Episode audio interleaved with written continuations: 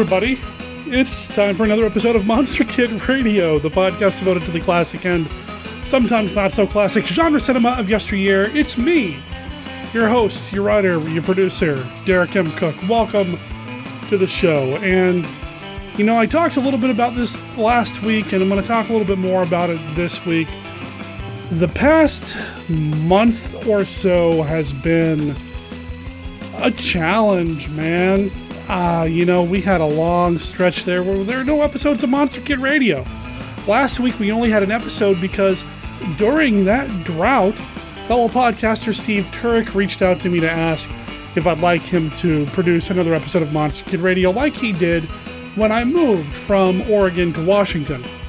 I was super grateful for that. And if I didn't make it clear last week, and I hope I did, but on the off chance it didn't come across, thank you so much, Steve for doing that. Now, why did that happen? Why did somebody come in and fill in for me? Why was there a, a period of time where there were no episodes of Monster Kid Radio? So many different reasons, and I plan on producing a YouTube video about this, but TLDR or spoiler, or if you don't want to wait, or if I'm not able to pull off the YouTube video, uh, let's see, real high level stuff. I was working two jobs for the month of October there were many times when I would start my job at just barely after 7 a.m. and I wouldn't get home from the second job until after 1 a.m. the following morning. Uh, then, shortly after Halloween, I got COVID. And then, while recovering from COVID, I left one job and started another day job instead, which I'm still adjusting to. And I don't even know if I'm feeling 100% health wise yet.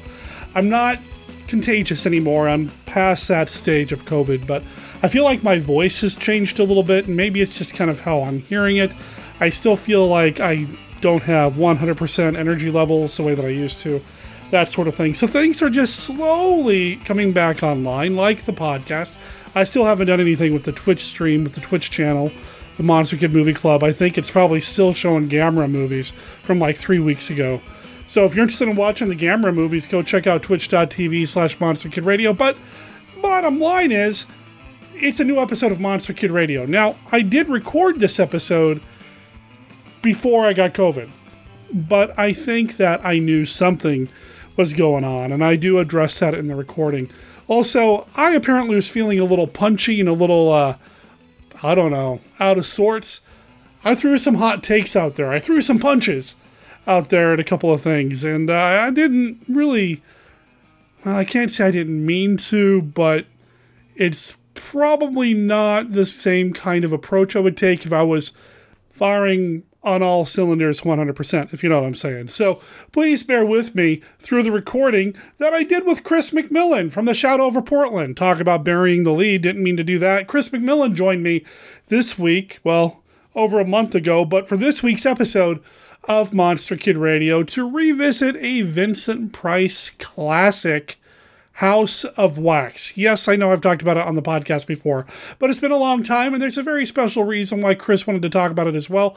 You know, before I got sick, my plan was to spend the entire month of November, every episode of Monster Kid Radio, talking about Vincent Price movies.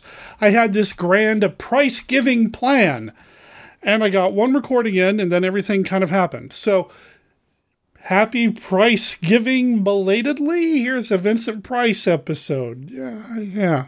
Anyway, that's what you're getting this week on the show. Plus, Kenny has a famous Monsters of Filmland segment for us, specifically for House of Wax, which is pretty darn cool.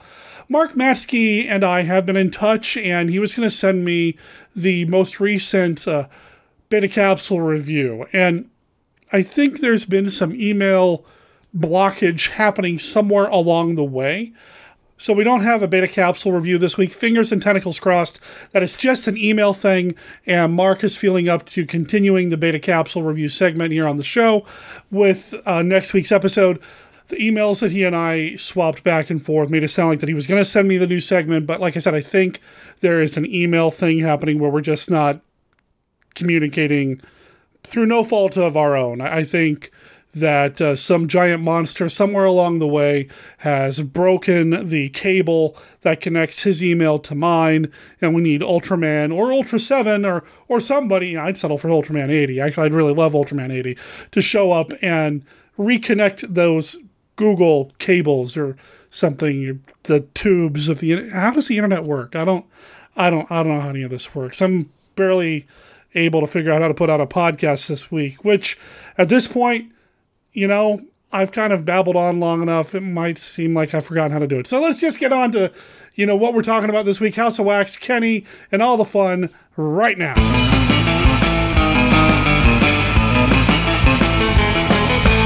Creature with the Atom Brain. A motion picture shot full of thrills based on scientific facts described in leading national magazines. You'll be hypnotized. You'll be terrorized. You'll be paralyzed. See a dead man come from beyond the grave. See Columbia Pictures' startling Creature with the Atom Brain.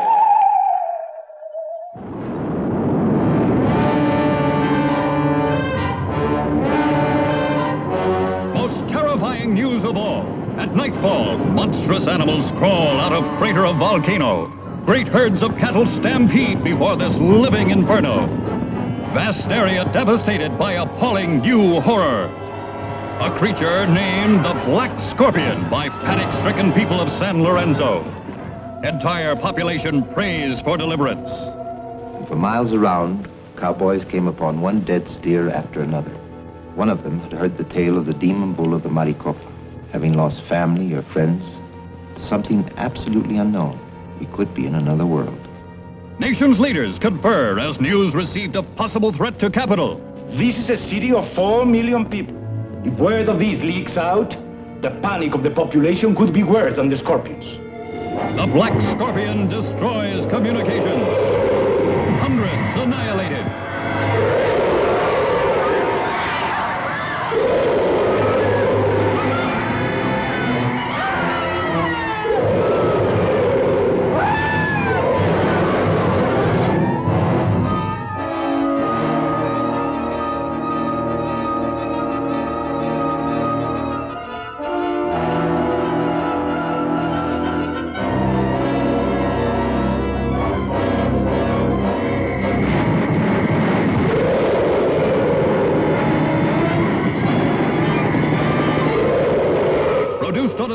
Never achieved before by any science fiction picture.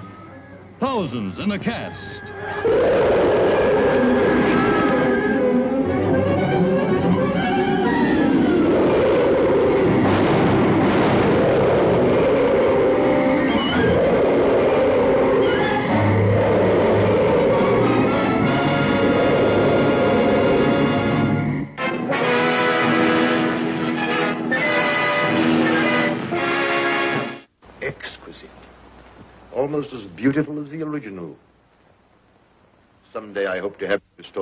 Antoinette. What's the matter, sir? Nothing at all, my boy. I should like to meet your friend. Why, certainly, sir. You will always be beautiful. Think, my child. In a thousand years, you will be as lovely as you are now. Come. No, no. Come. Let me go. Let me go. Let me go. Don't be afraid, my dear. In a few minutes, the container will have filled with wax. And when it overflows, your beauty will be preserved forever.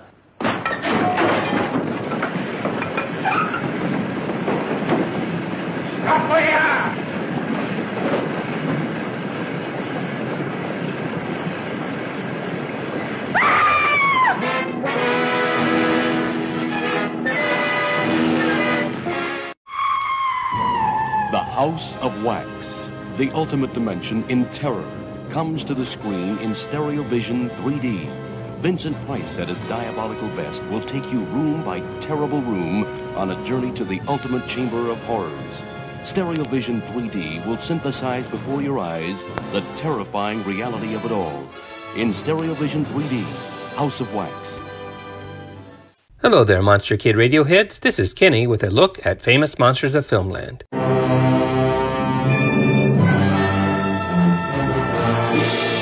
Today, Derek and his guest are talking about the Vincent Price classic House of Wax. Famous Monsters covered this film in FM 45 from July of 1967. It was a 14 page article with 16 pictures. It began with this introduction. In 1933, Warner Brothers released a horror film destined to be hailed as a classic The Mystery of the Wax Museum.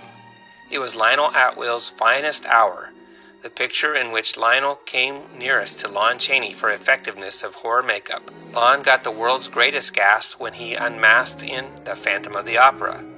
Lionel was a close second when his face was revealed in the two tone Technicolor picture of the early 30s.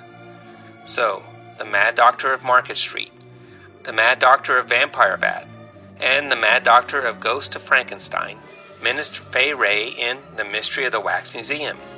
As if the screen queen of the 30s hadn't enough to contend with that year. It was the year of Kong.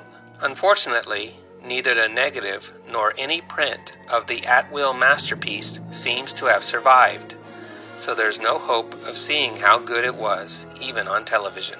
But fortunately, 20 years later, the studio decided to remake its horror hit, and Vincent Price was ripe for it. And color had improved in the meantime, and 3D was in, so the House of Wax was built. One day in 53, the world woke up to find ads like these in the newspapers. The story of a man turned monster who craves the show world's beauties for his chamber of horrors. Nothing ever like it. Beauty and terror meet in your seat as every amazing scene of its sensational story comes off the screen right at you. You'll be stunned at the hideous face, the desperate lunge, the clawing hand. You'll be breathless as the city is gripped in the throes of wild panic. You'll be terrified when the Chamber of Horrors comes to ghastly life, the mighty mystery sensation of our time. In Los Angeles, they had special showings 24 hours around the clock. Thousands flocked to be terrified and frightened.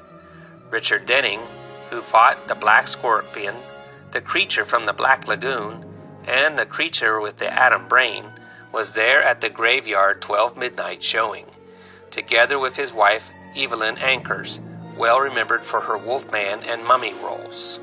And in his 70th year, Bela Lugosi, cape and all, made a personal appearance, much to the delight of the crowd. This is what Bela, the Dennings, and the theater full of fright fans saw that night. The House of Wax started melting records all over the United States. The article continues and concludes with a full synopsis of the film. Let's hear how they describe the famous unmasking scene. Jared astounds Sue by stepping out of his wheelchair and standing erect. He grasps her. Sue pounds with her clenched fist at Jared's face in a futile attempt to protect herself. His face begins to chip, to peel and crack. Beneath the wax, Price's classic features were contorted by makeup called the most hideous, shudder inspiring mask ever worn by an actor on the screen. Said one report, not since the early days of Hollywood horror films has an actor had to pay so much attention to his makeup. The role Price plays calls for a grotesque appearance, which could only be achieved by creating a cosmetic mask to hide his handsome face. Price himself reported that, in order to be on the set at 9 a.m., I had to be in the makeup department no later than 6 a.m. It took a full three hours to make me up, and more than an hour to remove the mask. That is all for this week's look at famous monsters of Filmland. We will have more next week. For MKR, this is Kenny saying adios.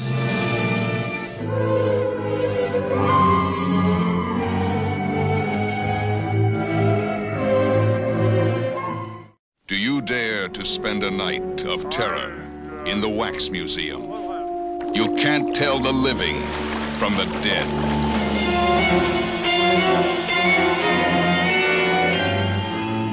Do you dare to spend a night of terror in the Wax Museum? Ladies and gentlemen, the museum is now open. You will meet some of the most fiendish monsters in all history. Cannibals, poisoners, stranglers, stabbers, and rippers. Terror in the Wax Museum. Wax thou art, and unto wax thou shalt return. You can't tell the living from the dead. Where one is the killer, the rest the victims.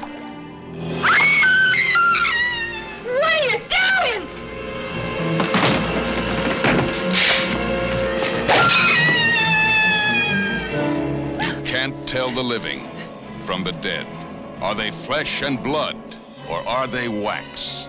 Are they alive, or are they dead? Jack the Ripper, Ivan the Terrible, Attila the Hun, Lizzie Borden, Lucretia Borgia, Bluebeard. Do you dare to spend a night of terror? Terror in the Wax Museum.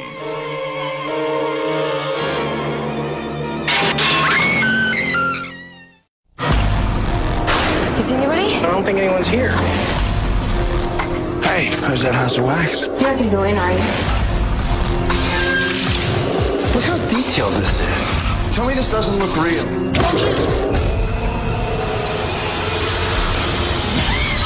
All those wax figures, they're real people. Go, Carly, run! House of Wax, rated R.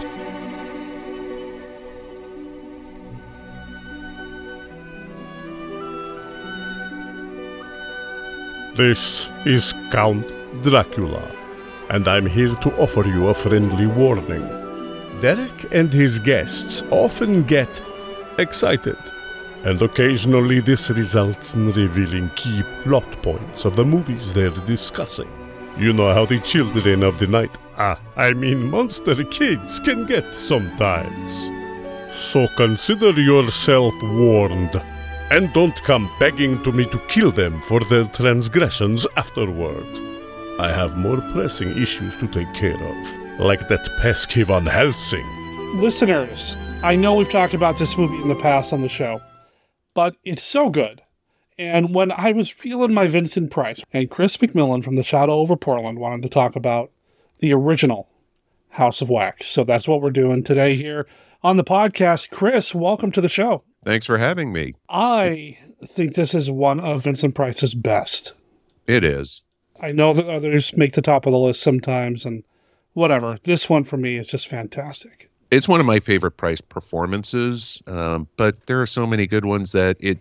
It's one of those things where it's like, oh, this is my favorite Price movie because I'm watching it right now. But There yeah, are a lot of movies like that, aren't there? oh, way too many, way too many. Yeah. but yeah. This is Yeah. this is definitely one of my favorites. It's fantastic. And we're going to talk about that. We're going to get into that. But I want to know how things are going with the Shadow over Portland and how you're surviving post Halloween. We're recording this on October 38th, uh, just so everybody kind of knows what's going on. Uh, how, how are you holding up, man? Oh, I'm doing. I'm, I'm just glad it kind of slowed down for a bit. I mean, October is always really busy at uh, the Shadow over Portland office, which is the table right across from me. um, it's just there's so much going on, and you know now it's kind of slowed down a little bit, but there's still a lot of stuff, and I'm just gearing up for all the Krampus events coming next month because they Oh, they will be Yeah. happening. That's true. That's true. Hey, you know, I started kind of a, a, thing on Facebook, and I knew this would get a reaction. Let's talk about this here. I posted on Facebook the other day that uh, I have decided that The Nightmare Before Christmas is not a Halloween movie, and that none of the music from that movie belongs on a Halloween party mixtape. Where do you fall on this one? Because it seemed to uh, cause a little bit of controversy. Oh, that caused controversy, really? Just, just a little bit. I, I got accused of gatekeeping Halloween. and, and they're kind of right. I was. And uh, some of it was in jest, but I'm curious. Wh- where does the Shadow over Portland fall on this one? I think if you want to watch it in Halloween, watch it on Halloween. If you want to watch it Wrong on, answer. We're, we're done here. oh, No. whoops. you know, if you want to watch it for Christmas, watch it for Christmas. I, I think it works fine. You've got that uh, you got the one song "This Is Halloween," Right. which kind of works, and you know, it's spooky enough and it's fun enough, and you know, if you like it, go with it. I'm all for it. Look, I'm I'm one of the guys who calls Die Hard a Christmas movie. I have nothing. and that's not a about that. conversation that. I'll ever want to have because I, I don't think it is, but, you know, whatever. Well, it's that's okay I for people said to be wrong. It's all good. That's why I said it's like I'm not going to judge. I certainly can't. Oh no, I'm asking you to right now. No, I'm just kidding. I um I, I looked at the lyrics of the "This Is Halloween" song, and as a standalone piece, sure, but I don't think that song transcends the film enough to be considered separate from the film. Well, now that is the only song in that movie that is strictly straight up Halloween. Nothing about feeling forlorn about the holidays or going to get Santa Claus or any of that stuff. That's the only song on the soundtrack, I believe, that is straight up, this is Halloween, this is Halloween, la la la la la, whatever. But I don't feel like it transcends the movie enough to be considered on its own. Does that make sense? Um, To- sure. Do you see what I'm saying? No, I see what you're saying, but you know, I like I said, I fall in the camp of if you think it's for Halloween, it's for Halloween. See, Chris, I brought you on here to back me up, man. I'm sorry. Like I said, I'm the guy who thinks Die Hard's a Christmas film. And, and you're, I should have known better because you're clearly wrong. I should have known better. Oh, what can I say? Listeners, I'm curious to hear what you think. Is The Nightmare Before Christmas a Halloween movie? Does it warrant being played uh, on your Halloween party mixtape? I, I want to know. I want to know. So I'm prepared for the uh, the incoming um, responses. Uh, I, I I can't wait to hear what happens. uh, I, I suspect uh, if anybody's got, you know what, I would entertain this conversation with Scott and Tracy from Disney Indiana since it's a Disney flick. Oh yeah, I think the the biggest issue with that movie, boy, we're gonna talk about House of Wax in a second, I promise. I think the biggest issue with that movie is that everybody calls it a Tim Burton film, and Yeah, uh, he that- didn't direct it. And I know there seems there seems to be some discourse lately online about the original director feeling a little slighted that uh, he doesn't get credit for the film. Yeah, no, I, says I it's Tim don't. Burton. I don't blame him. I mean, Yeah. Tim Burton gave you know gave him the designs, but it's so, So- yeah, you know, I mean, it's one of those things. I mean, I think I think it should have his name up there, you know. But, Sure. but as a marketing campaign, marketing it as a Tim Burton movie at the time was a guaranteed success. Oh, for sure. You know, no way around it. So You had to. The court is still out on this one, I guess. Um, thanks a lot, buddy. Uh, so wha- let's talk about House of Wax. This is a 3D film directed by somebody who could not see 3D himself, which I think makes the movie even all that more impressive. Um, it's got some great visuals, but it's probably best known to people like us as one of the definitive Vincent Price films because boy, is it so good. Oh yeah, he is so good. There's other good performances in it, but I mean this this is the one that's sure you know that really started him down the path of being a horror icon, and it's understandable because this apparently was a massive hit for the for uh, Warner Brothers. hmm Yeah, it's been re-released, reissued multiple times over the years.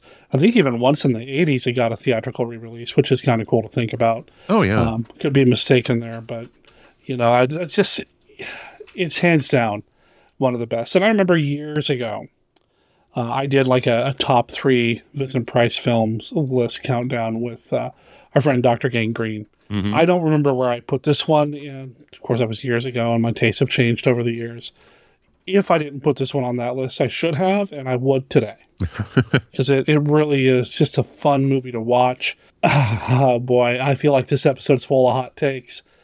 Unlike some of his other movies in which he plays the villain, this one is a true treat to watch and doesn't feel like a chore to me. I sometimes get. Oh boy, should I say it? Go for it. That's my coast. I, I don't like the Phibes movies as much as most. Uh huh. Uh, I find them to be kind of hard to digest and not nearly as palatable. Yes, he's great in them. Yes, his character may even be justified in them, but he's not a pleasant dude, and I don't want to hang out with him. Despite the fact that what he's doing in this movie uh, is terrible, I still kind of want to hang out with this Vincent Price, man. Well, yeah, as long as he stays in his wheelchair and doesn't uh, try sticking you under a bunch of hot wax.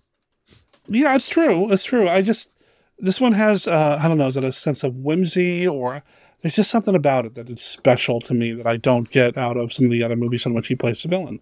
I kind of can see that. I mean, I like the first Doctor Phibes. I think it's it's just terrific.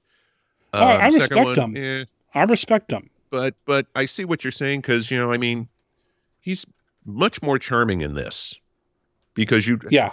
and part of it I think is because you don't know he's the villain. You got an inkling, you know something's up, but I'm sure when this you know came out, even though it was a remake of uh, Mystery of the Wax Museum, Which you and I have talked about on the show. oh yeah, even though it's a remake of that, I still suspect that people weren't aware what was actually going on. They knew something shady was happening, but you know, making wax statues out of real life people, you know, well, dead people at the point at that point, you know, that's uh that was probably shocking. The thing is he's not playing a villain. Well, he is, but you know, he's not as villainous, if that makes sense. I get what you're saying. Then you're right. it's kind of hard to put into words, but I think Phibes is a villain. You know, I Yeah. mean, and he's playing it because we see him at the start, and I think that might be what it is. At the start of, um, you know, the abominable Doctor Phibes, Phibes is already the villain. He's already villainous. In this movie, you know, in House of Wax, we see Vincent Price before his villainous turn. Hmm. Okay. And I think that might be part of it because he's still playing the person he was before the fire. It's just that he goes a little mad now and then. You know, just goes a little mad now and then. Sure. Yeah. Um, so I think that's probably why, it, it- you know, I mean, uh, why we get that feeling in that in the movie that you know, well, you know, something's going on, but is it really him? Because he seems just like he was before the fire, except you know, he can't walk, his hands are burnt. You know, it's one of those. You know, I mean, he's he's playing that same character from before, or Okay. he's playing Yeah. character as he was before. That's a better way to put it. Maybe that's it.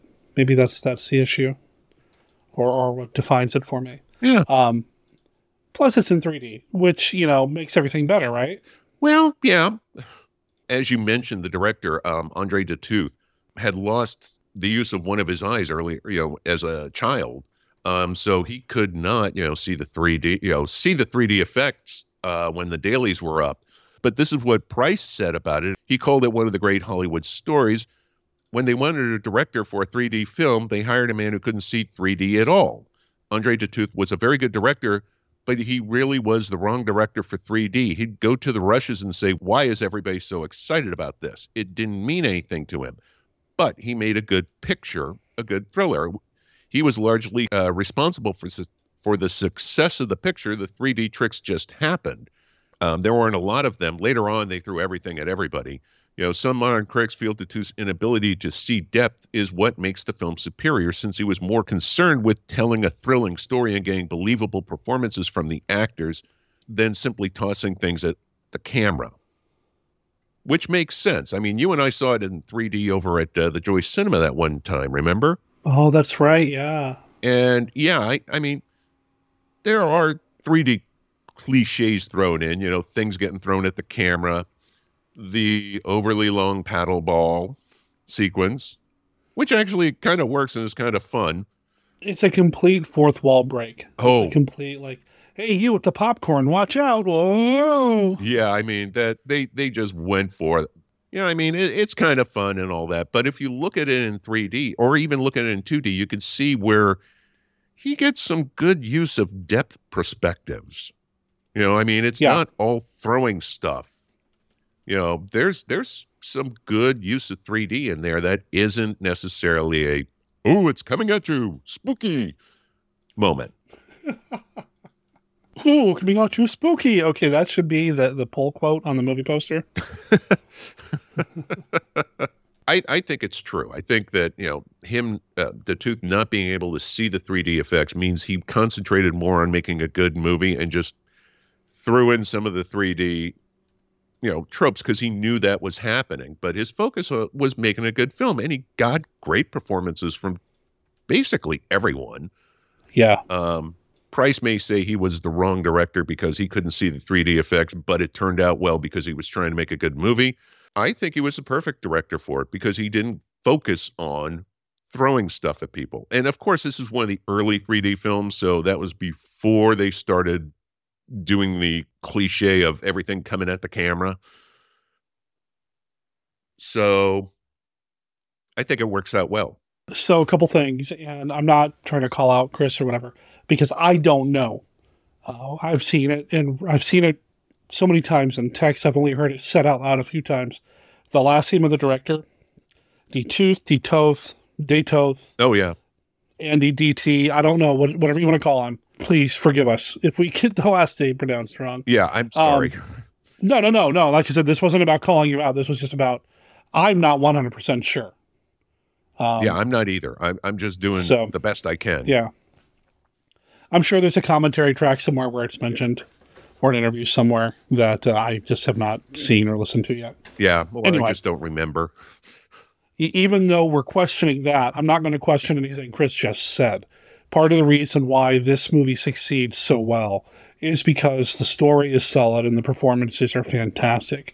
The composition, the cinematography, even if the director could not take full advantage personally of what he was doing, there are some incredible shots in this. There are some incredible sequences. The fire at the beginning, Oh yeah. fantastic and feels terrifying. And, and knowing how Hollywood works, I'm sure it was kind of dangerous. Um, Uh, I- at that what I- time. I did some research. That was terrifying because the set actually caught on fire. They set it up, but somehow the the actual set caught on fire. It burnt through the ceiling of the sound stage, but they kept filming while the fire crew was coming because it was like, nope, we can't we can't re- replicate this. Let's do it. So Yeah. yeah, there was a fire.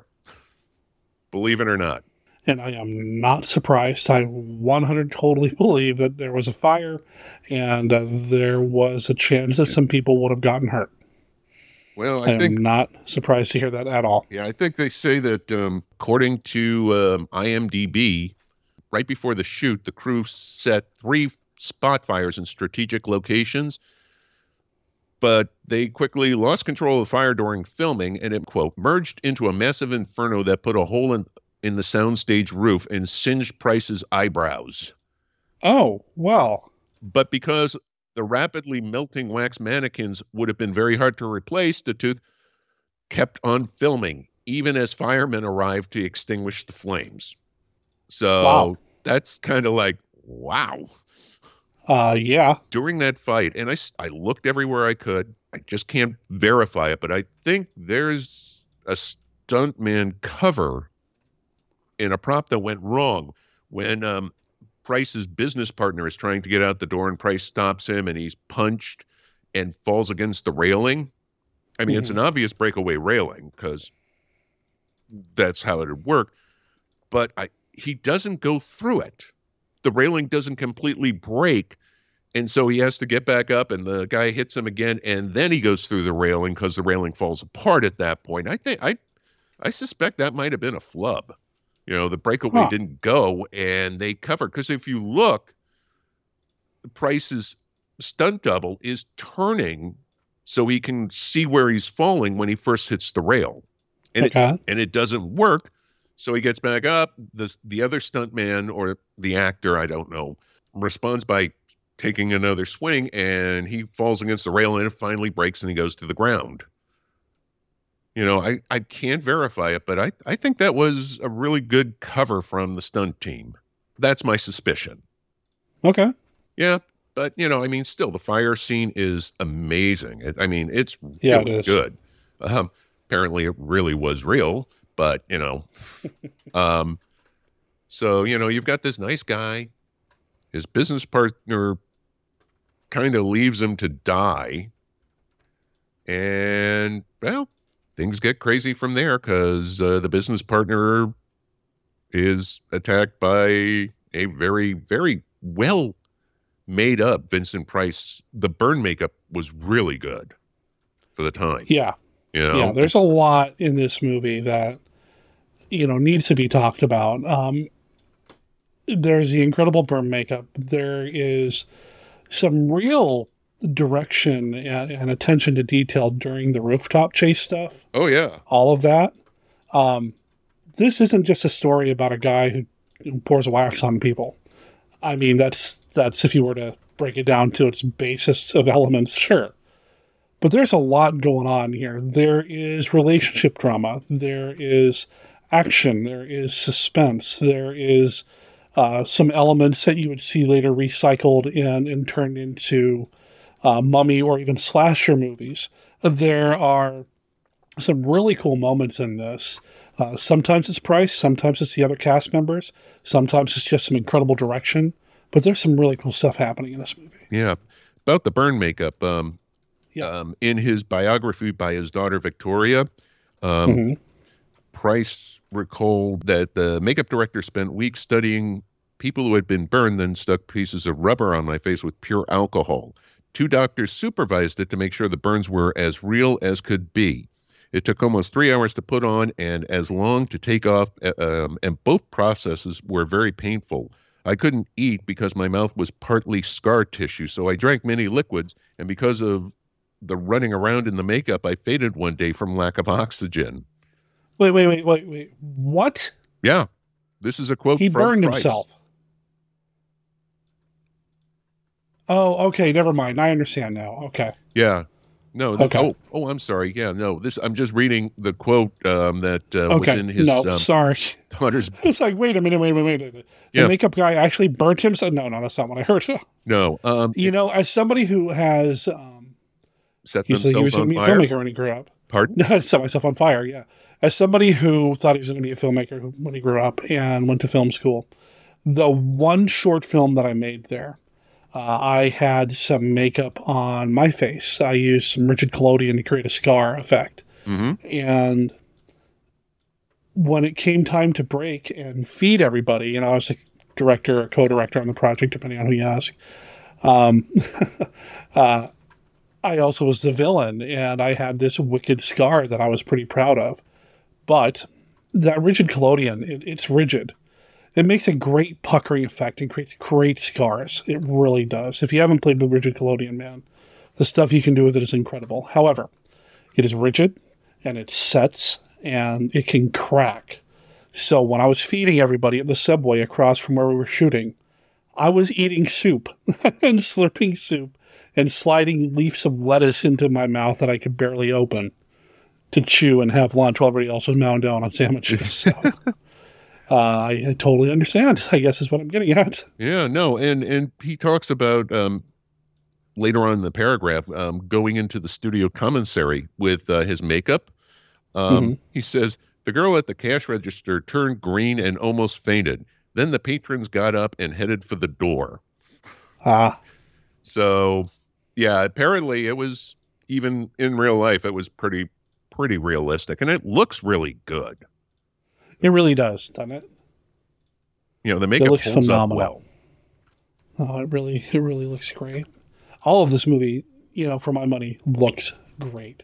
Uh, I want to talk briefly about some of the other cast real quick. Oh yeah, Uh, we've got somebody who, for anybody who's into classic monsters and monsters on television and monster pop culture, we've got somebody in here from the Addams family. We got Carolyn Jones, man, yeah, I know. and totally unlike Morticia. Oh, definitely. this was apparently her first credited role. Um, she had done a couple Wow. films beforehand, but never received, you know, wasn't in the credits. She's on screen for a while, but uh, you just don't see Morticia in her. No, not at all. Y- In fact, the first time I saw this, because her performance is so immersive, I didn't realize it was her. Mm-hmm. It, it took a couple of close ups of her face later on for me to realize, oh, those are Morticia's eyes Yeah. because she does such a great job just getting buried in that performance. Oh yeah, no, I mean she's totally not Morticia. She is she does she pulls out a great performance. Her friend Sue, played by Phyllis Kirk, Oh, so good. Another great performance. Um, you know, I mean, but uh, yeah, Morticia was. It's you don't see Mort you don't see her. She does. Uh, Carolyn Jones does such a good job. Agreed. Plus, a very, very early role. Not the first, but a very early role for, of all people, Charles Bronson. What? Yeah, I know. How, how does that Uh-huh. happen? You take the roles you can get, and I mean he You know? he played He he, plays his his, part man. well. He's you know the henchman, and he looks you know I mean obviously He's the Igor. henchman. He's Igor, or Igor. Yeah. I don't know how they pronounced it. He's the Igor, yeah. Yeah. So of course, of course, he's the evil henchman, the the evil person's henchman, and he he pulls it off well. He's sinister. Uh, somebody else that really kind of stood out to me just because whenever I see him, I'm like, oh, it's that guy, Dabbs Greer. Dabbs Greer is just awesome. He plays one of the cops. Oh right. Oh, the Yeah, um, he's the- just the- fun. The not the head cop, but his partner. Yeah. Right. And uh, the other person that I want to give a shout out to, who didn't get credit in the movie because of the Red Scare. Oh, he was on the list. Uh, Nedrick is his name, right? Yeah, Nedrick Young. Unfortunate, um, because he is another one of the assistants, right? He's another person helping out with everything, and he was on the list. He got blacklisted or on the Yeah, the and- red list or the red scare. I, you know, that was just a horrible time. Yeah, Hollywood and history. and um, he's also an Oscar winner. He won for Yeah. his screenplay for The Defiant Ones. yeah, Yeah, and we have another interesting uncredited person looking at my notes. Frederick Ferguson. He was one of the medical examiners. Um, Okay. He also played Mr. McDougal in Abbott and Costello Meet Frankenstein and was in Hush Hush Sweet Charlotte. I just saw and Costello meet Frankenstein the other day at the uh, Oh, Joy was- Cinema as part of their the Scarathon. Yeah, Nice. and I guess uh, Svengoolie just showed it too, but I think he's just ripping off Jeff at the Joy at this point. Oh, well, yeah. I mean, if you're going to rip off somebody, rip off Jeff. Clearly, Because I I saw the list he put together for that sp- uh, Scarathon. God, I so wanted Uh-huh. to go. I could only go to a couple other things um, because I had to go to work, but uh, I went for Abbott and Costello on the Mummy's Hand and had a great time. So, Oh, nice. so Did it was you- awesome. We got, 'Cause- I uh, introduced the Mummy's Hand. Oh, um, Very cool. I didn't. He he wanted to do Abbott and Costello, and you know, cool. But yeah, I got to introduce the Mummy's Hand, so got to show off for Beth a little bit. Oh, nice. That's cool. Um, Yeah. Yeah, no, I mean, he had some really good stuff. Um, you know, it came from outer space, horror of Dracula, and I forget what the late night one was. From Dusk Till Dawn. Oh, that's right. Yeah. Yeah, it was a good time. It was a good time. Uh, anyway, yeah. Uh, so you know, great cast, some good, some really good effects, some really solid music as well. Uh, I'm a big fan of that score. David Buttolph or Buttolph uh, was the composer of that, and uh, there's just some great music in it. Just overall, I, I'm a big fan of this one. Now, I don't know if you want to talk about this, um, but why did you want to talk about this movie? Oh, yeah, no, um, because you had said you were doing price giving, and I think Right. the first thing that came up, I first thing I mentioned was uh, Doctor Phibes, wasn't it? yeah, I yeah, and I was going to let it go. Yeah. but then I changed it to House of Wax because, um, well, about four years ago, you know, when my parents were down in Florida, um, my mom called me up about this time of the year. You know, maybe maybe early October or late October or early November. I don't remember. Um, it was my week. You know, I'd call them every Sunday and say hi's, how things doing, you know, all that stuff. Sure. And she said, "Hey, I just have you seen House of Wax?" And I just started gushing. Oh yeah, I've seen it many times. Vincent Price is great in it. Really love the movie. And she's kind of like, "Oh," and I'm like, "Why? What's up?" And she's she told me that when she was a teenager, she went and saw it in theaters and loved it. And it was on TMC, and she recorded it. She's like, "I thought you might want to see it with me, but you know, you've seen it so many times." I'm like, uh, "No, don't erase it." When I get there in in June, because I'd go every summer to uh, you know help around the house and help clean things Mhm. up and you know stuff. I'm like, when I get there in June, we're watching it together. And she was really happy. I was really happy because my mom's not a big horror film fan, but for something that you know, for her to like a horror film and want to watch it with me, I was all set. Unfortunately, uh, about two months later, she passed away after an accident in the in in their bathroom. She fell and popped a blood vessel in her brain, and we had to take her off life support in January. So I never got to see this uh, with her, which I will always regret. So, mom, if you're hearing this podcast somehow, I'm still watching it. Wish you were here with me, What was her name? Diane. Well, we are dedicating this episode to the memory of Diane McMillan. Thank you. Uh, I, I, yeah, I course, appreciate man. that. Of course, of course. So yeah, I don't want to get too maudlin here or anything like that, but yeah, I just want to make sure that uh, we explain why we are doing this movie as opposed to that, you know, Doctor Phibes movie that apparently I, I don't like. Um, Had I known Oh, you didn't boy. like it, I would have suggested another one first. you know, it's not all about me, man. sure, it's my show and all, but it's not all about me, man. Uh, just joking. Yeah, yeah. It's what else you want to say about House of Wax? Well- uh, if you can see it in 3D, see it in 3D. Oh yeah. Um, there's a couple That's of the effects hold up. points though about the um, that I found doing research. Um, Yeah. and also I did watch Mystery of the Wax Museum right after watching House of Wax last night. God, I love that movie too. The- Watching them one after the other, you, you honestly, House of Wax is a better film. Wow. All right. The pacing is better. There's no real score to the um, Mystery of the Wax Museum, but you know this was just at the start of That's you know, true. Yeah. they hadn't figured out how to do you know scores for movies. This was actually you know a pre-code film, so there's Mhm. um, a little bit more to it. Um, Jared's assistant, the one that we talked about, played by Young, you know, was Mhm. is an alcoholic in House of Wax. Well, in Mystery of the Wax Museum, that character is a heroin addict, and that's how they break him. You know, keep him from shooting up, and he's like, "Okay, I'll tell you, I'll tell you." There's a lot of similar lines. Some of them are actually, you know, kind of lifted right off um, in House of Wax. They're they're I don't know if it was intentional or not, but they're almost verbatim from the script in Mystery of the Wax Museum at times. But the most interesting thing that I have is that in Mystery of the Wax Museum, the civilians play a bigger part not only in solving the mystery, but also resolving it than they do in House of Wax. You know, you've got um, Glenda Farrell uh, playing Florence. fantastic. Yeah. Yeah. Um, who's a reporter, and she's instrumental in figuring out what's going on in the Wax Museum. The cops do play a part, but, you know, she's the one prompting them to get going, and she figures it out before they do. She's the one who finds out that there's, you know, that um, the, the character's name um, was Ivan I- Igon, Igor in the movie, not Jer- not Dr. Jared, but she's the one who figures out that he's putting wax over dead bodies.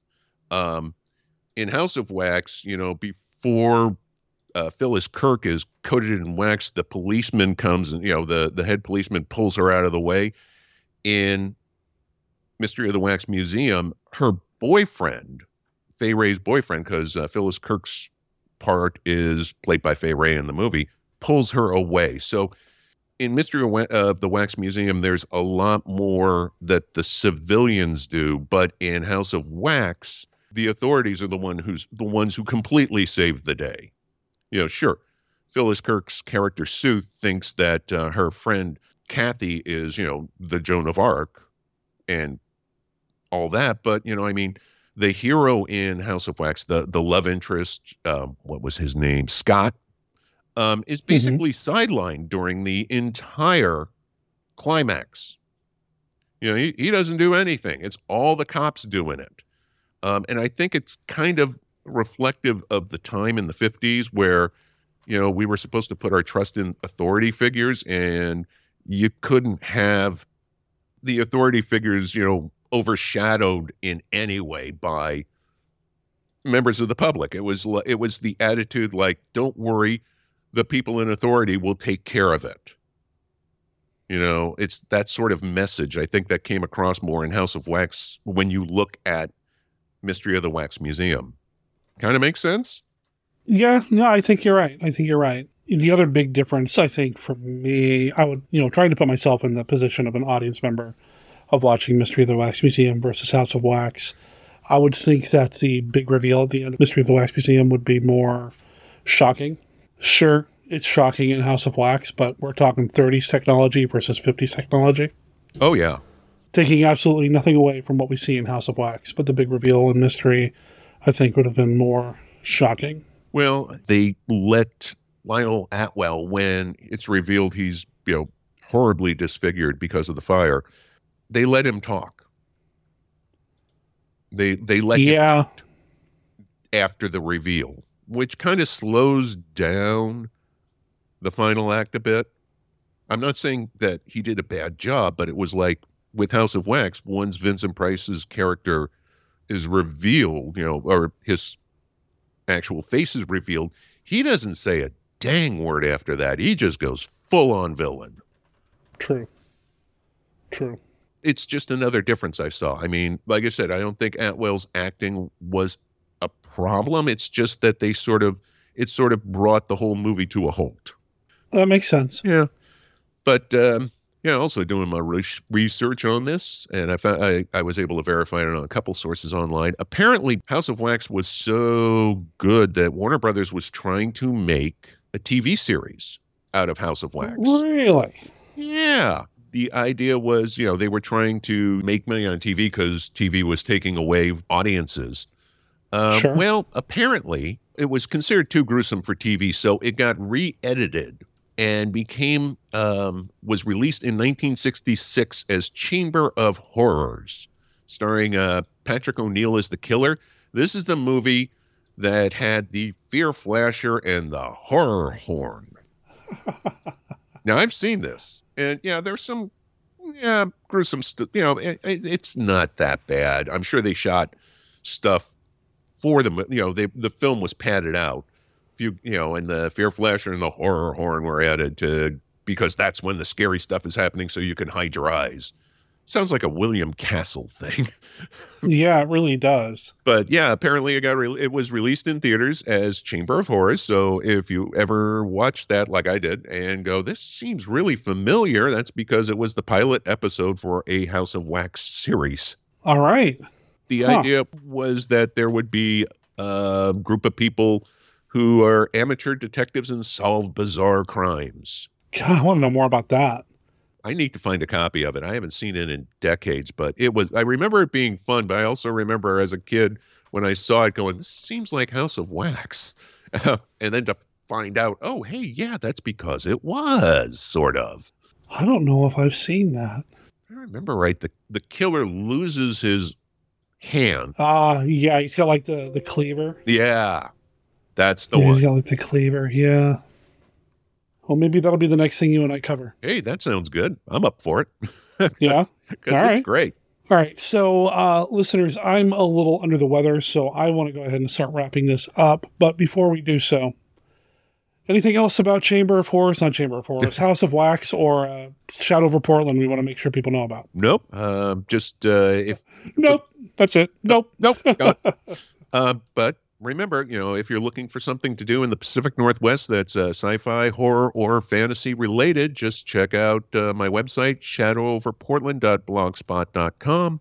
I've got weekly updates you can find on you know links on facebook when you go to those links you can click on the um, horror sci-fi fantasy calendar and see what's coming up uh, in the next couple of months and all the way into 2023 wow um so And yeah. it's not just Portland. It's not just Washington. It's the entire Pacific Northwest, I- even up into I Canada. Cover if that Vancouver, way. BC, Idaho, Oregon, Washington. Yeah, the whole, every, all of them. Um, and also, if you see something that, if you don't see something that you know of that should be on the list, you can always email me at shadowoverportland at live.com. That's all one word, shadowoverportland at live.com. Let me know, and I'll be happy to put it on there. Sounds good to me. Chris, thank you for doing this, man. Well, um, we will be having me. doing Chamber of Horrors. Pardon? Okay. We will do Chamber of Horrors. That sounds great. All right, man. Well, shadowoverportland.blogspot. Blah. Yeah, that site. That one. if you just Google the shadow over Portland, I think I'm the only one so far. You know, it's it's um the the the the, uh, the, the spirit of Vincent Price and Doctor Phibes coming down on me um, for what I said. Sacrilege. Sure. If you can't take it, you can still see it. Because the new motion picture, Chamber of Horrors, has realistically incorporated a built-in audiovisual warning system to shield you from the shattering impact of its terror. When the fear flasher begins its signal and the horror horn sounds its alarm, shut your eyes and hold your ears. See Chamber of Horrors, Technicolor from Warner Brothers. Well, that brings us to the end of this episode of Monster Kid Radio. Thank you so much for being here. I really appreciate you being patient with me and with the podcast and just being part of the Monster Kid Radio audience. Things are still kind of in flux. I'm still trying to refigure out things and figure out how to make sure the podcast is still happening and then getting to the Twitch stream and then my own personal projects as well. There's a lot going on. And as we kind of ease back into things, as I ramp things back up, I have to ask for your continued patience and support. Thank you so much for everything that you've done for me so far. I hope it's not a big ask to ask for more patience and support as we continue. So, I was going to record something for the podcast this weekend. However, my birthday is on Sunday, and I have been told by my fiance Beth that I'm not to make any plans for Saturday. Apparently, she has something lined up for me on Saturday. I, I don't know what it is. My birthday's on Sunday, but Beth and I do have some long-standing plans with a couple friend of ours, you know, Tom and his fiance Shanna. Uh, are going to get together on Sunday for some stuff. I, I, don't think we're doing anything birthday related that day. But bottom line is, is I, I'm taking my birthday to just further heal and deal with everything going on uh, with me. That doesn't mean there's not going to be an episode of Monster Kid Radio. I do have some things in the works right now. In fact, as of this recording, I have a scheduled appointment with Stephen D. Sullivan to be on the show next week, in which we finally get around to wrapping up this year's Rally Awards. What, what, what do you mean, wrap them up, Derek? Well, here's the thing. I'm glad you asked, but here's the thing. When we did the rallies this year, earlier this year, we only talked about the 1930s and 1940s installments.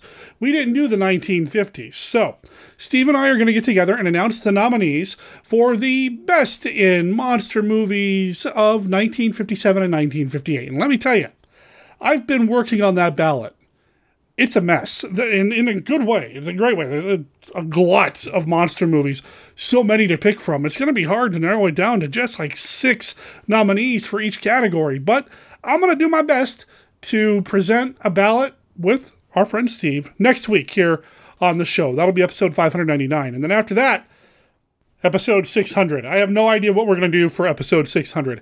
I've had some suggestions and uh, I appreciate all of them, but I feel like this whole COVID thing forced me to reset so much. So if you have a suggestion, or if you have sent in a suggestion, or if you want to contribute something to episode 600 of Monster Kid Radio, I'm all ears, man.